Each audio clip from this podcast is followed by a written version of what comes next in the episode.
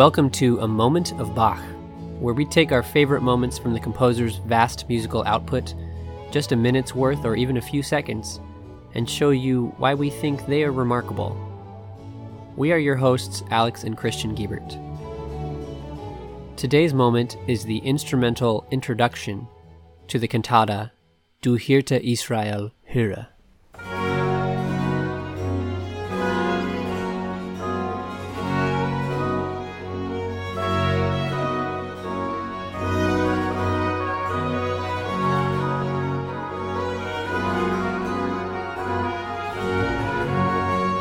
There's an amazing and really scathing YouTube video that just came out by the content creator who goes by the name of Tantacrul, T A N T A C R U L.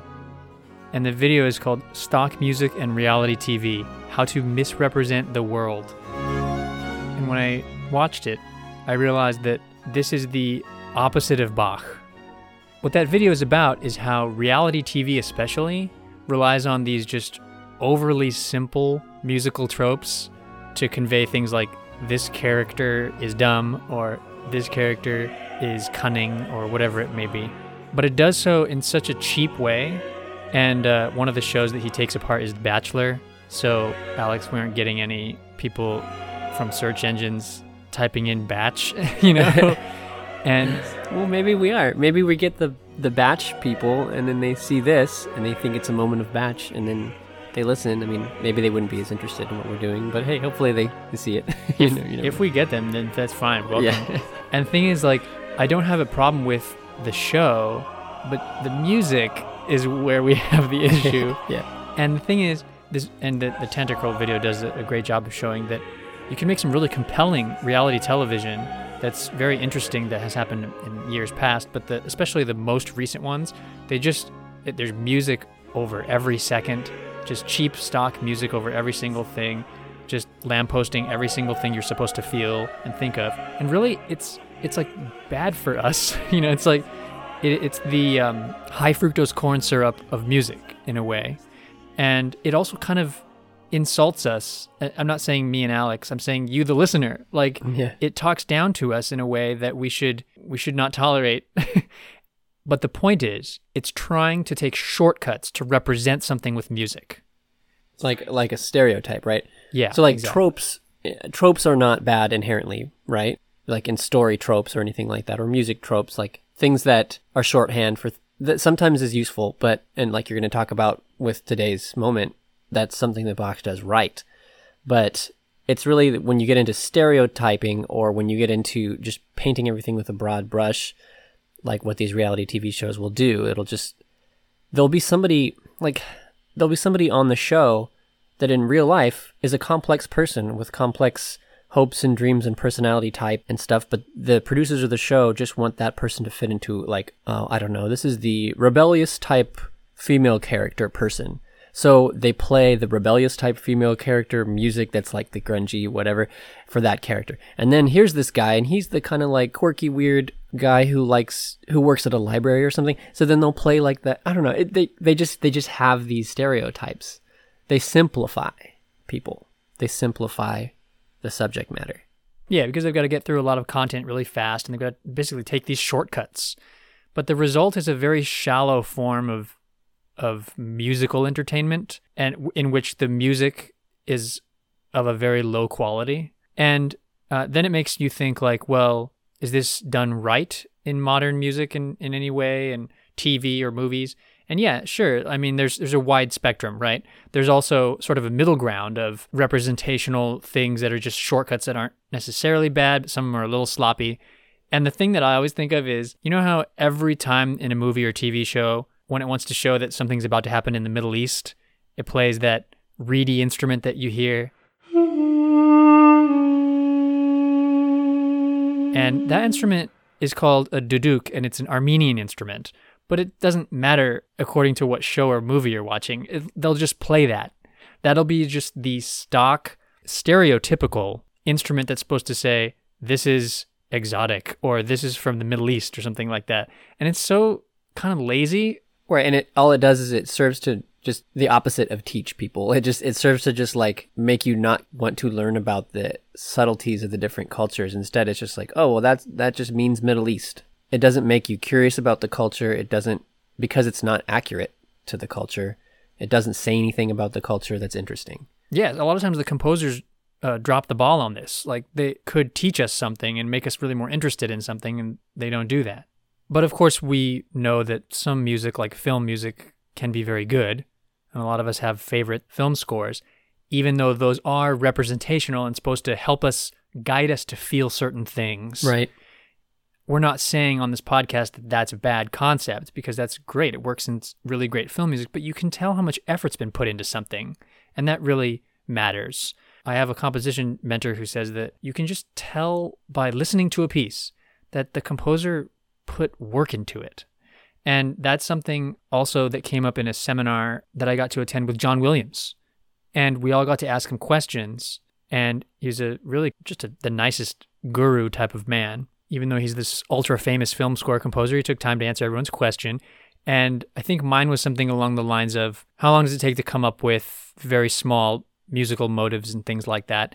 And his answer was the Close Encounters motive, it's five notes long. The Close Encounters yeah. alien motive.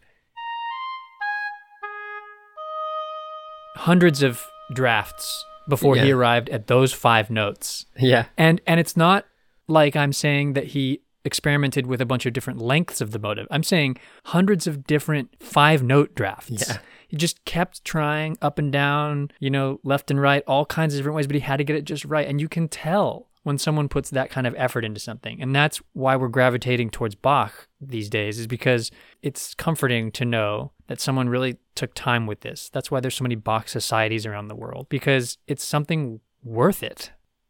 So this cantata opens with something musically representational. And the reason why I go through all this about talking about film music and TV music and bad bachelor music and so on is to show you that this was representational, but also we don't maybe maybe know that it was, and that's just a disadvantage we have of this music being written a long time ago. But if we understand it better, we'll see that it totally makes sense. The people of Bach's time, from the first couple of seconds, would have recognized that when this cantata opens and you hear the instruments start playing, that there was a folksy vibe to it and that it represented a shepherd's pasture. And you might be thinking like, okay, how did you get from that A to B? There's a few ways. It's got this lilting quality with notes in groups of three. It has that going for it, which gives it a folksy quality, but it also has oboes, which contribute because the oboe was the instrument of the shepherd, and that's sort of like a, a thing that you can associate. And the reason for that is because of bagpipes. And the instruments that were bagpipes, these reedy instruments, um, sometimes they old old oboes are called shawms. So bagpipes and shawms become the modern day oboe via the Baroque oboe. The bass line at the very beginning holds firm on this one note for a while, almost kind of like a bagpipe bass note. And the violins above, very folksy, soaring above that with the oboes.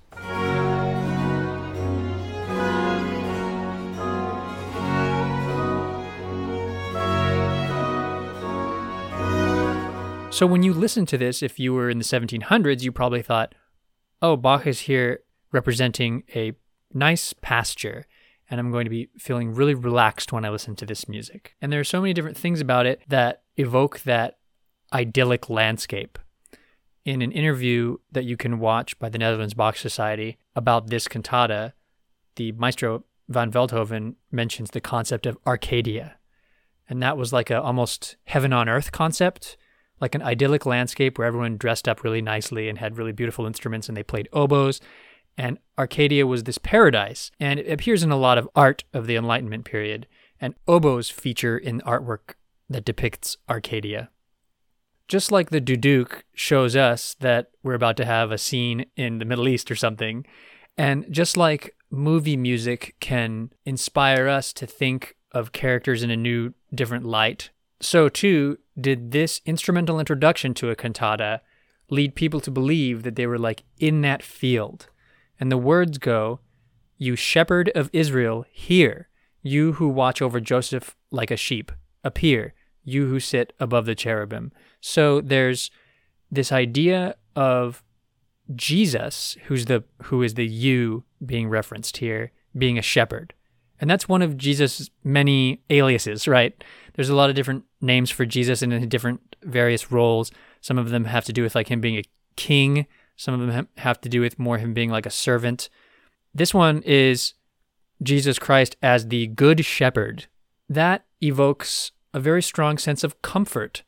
And that's very comforting for a lot of people because in this way, the people, his people, are the sheep and he is the shepherd. This comforting motif biblically. Also, in the Netherlands Bach Society interview that accompanies this cantata video on YouTube, there are some words by the baritone soloist Matthew Brook, who is, by the way, appropriately named. Yeah. His last name is Brook, which is the English word for Bach, because Bach's name means brook in oh, German. I thought you just meant because it's like Psalm 23, like leading to green pastures and then to the water to restore Well, your that soul. too, yeah. know? Which is I guess and both. the last movement of this cantata is a paraphrase of that uh, of that psalm, which of course is like it goes along perfectly with the theme of Jesus as the good shepherd. Right.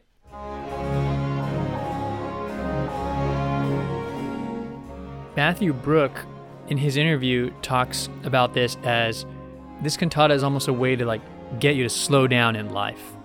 Yeah. The fact that Jesus the Good Shepherd is looking after you is the theme of this cantata that would make people feel very comforted. But he says, take stock in life, slow down.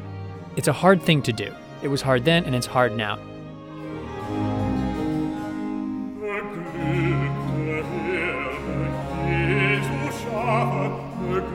Maybe in the modern day we struggle with this more, and that is working. It's sort of a terrible American complex to just be overworked and then working so hard that you don't have any time to relax and needing to work so hard just to try to relax. This type of music that Bach is writing, this pastoral type of music, that is to mean of the pasture, the shepherd's pasture, it tells us to slow down. Maybe go outside and take a walk. Just take a moment and do nothing but be outside. It's a very simple yet effective thing for one's health. Let me tell you that this is the advice that I need myself. So I'm saying, listener, let this be our advice for you this week, for this, um, let's say, Moment of Bach week. We chose this cantata because it matches with Good Shepherd Sunday, and it gives us such great vibes of the pastoral. So let it evoke a wonderful little meadow for you today. Doctors will tell you that outdoor exercise is the greatest natural anti inflammatory, and the modern human is the most inflamed they have ever been in human history because of so many things like processed foods and all kinds of stresses. Reality TV. Reality TV, yeah. And the human mind is the most sedentary it has ever been because of things like the music of reality TV. Yeah. And so there are all kinds of pills you can take and everything, of course, but that's not the point. The point is is that the most natural anti-inflammatory to the body is exercise and being outside. And so let me say this. This cantata, this pastoral is anti-inflammatory for your soul. So let that be what it is. And as we play this just over a minute's worth of introductory instrumental music, let it be sort of a meditation and try not to think about your work or anything and just let this minute just happen and relax. And now, here is that instrumental introduction from Du Hirte Israel, höre.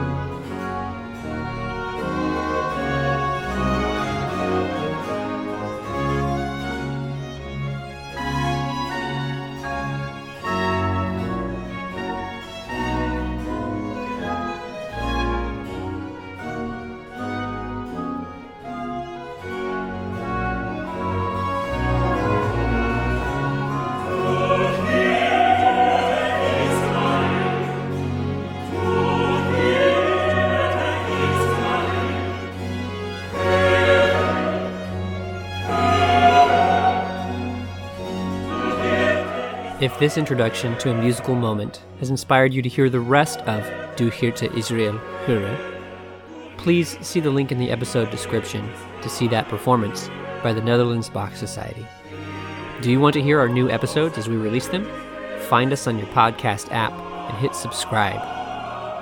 Thank you to all the listeners of A Moment of Bach. We love that you chose to spend some time listening to the podcast. If you liked it, go ahead and give us a rate and a review. That would help us out. And you can also find us on Facebook and Instagram and at our website, a moment of momentofbach.com. There you can make suggestions for future episodes. We'd love to hear your suggestions. So, Alex, what's next? Next, we are going to look at Brandenburg Concerto number 3. Until next time, enjoy those moments.